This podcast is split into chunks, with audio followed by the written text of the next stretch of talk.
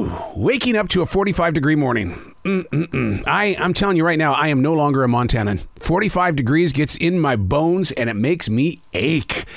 But I'll tell you what, though, the natural music of the forest, it vibrated with color this morning. I'm not sure if that's my weakness or my greatest strength, this thing called awareness, being aware of all things.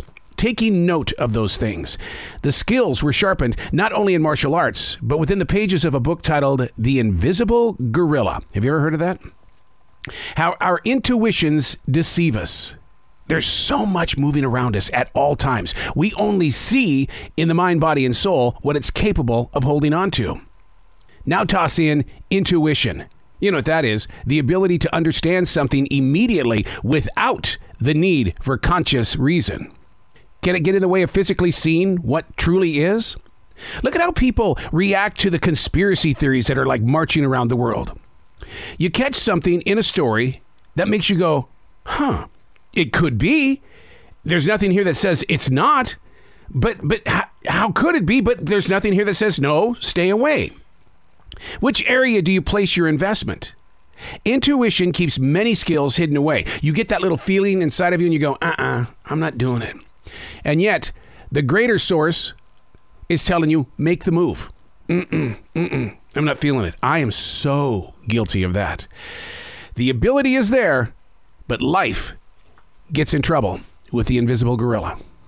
Hey, it's Arroe. This is the Daily Mess, a chronological walk through an everyday world. I am a daily writer, writing about the effects of a 45 degree morning, going through the forest.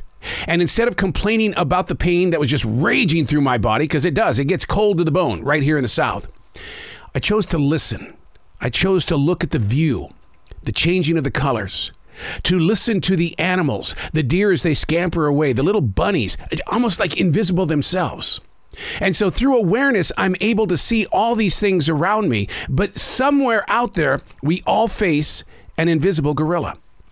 Things that happen, but we don't take note of it. But people around you will see it. This is the Daily Mess. Now, I got to be honest with you, I feel like I'm like 100 years old today. Maybe it is the 45 degree weather. But no, I'm, I'm going to go a little bit deeper. I, I feel like I'm 100 years old because in these modern days of technology, I'm really digging HD TV antennas.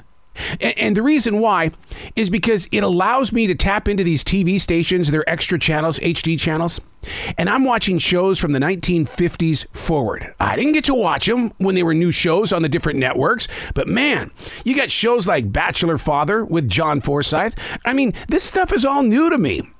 If I didn't see it when it was on the networks and I'm seeing it today, man, I'm loving it. It's some quality TV. But the problem is, they all go to commercials. And 90% of those commercials are geared toward the older generation.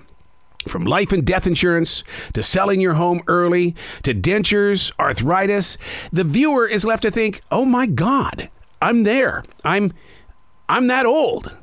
Now, research has got to show that, you know, sure, the older people are doing this because they can't afford the cable TV or even some of these apps and stuff like that for your smart TV.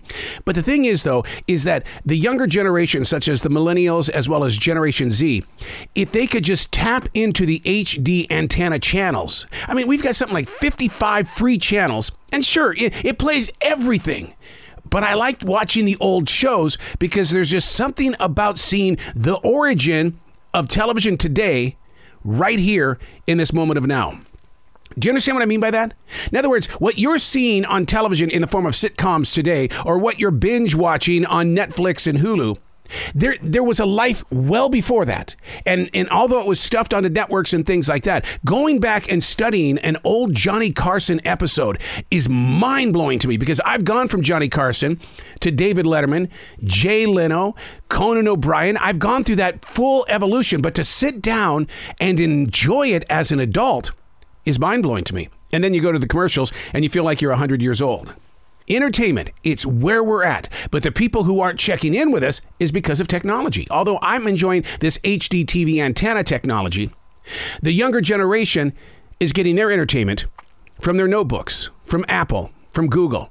They're getting it from their smartphones. People aren't tapping into television, and that's why so many sporting events no longer want to be on TV. They want to be on the digital platform where they can be watched, enjoyed, by those that are constantly on the move.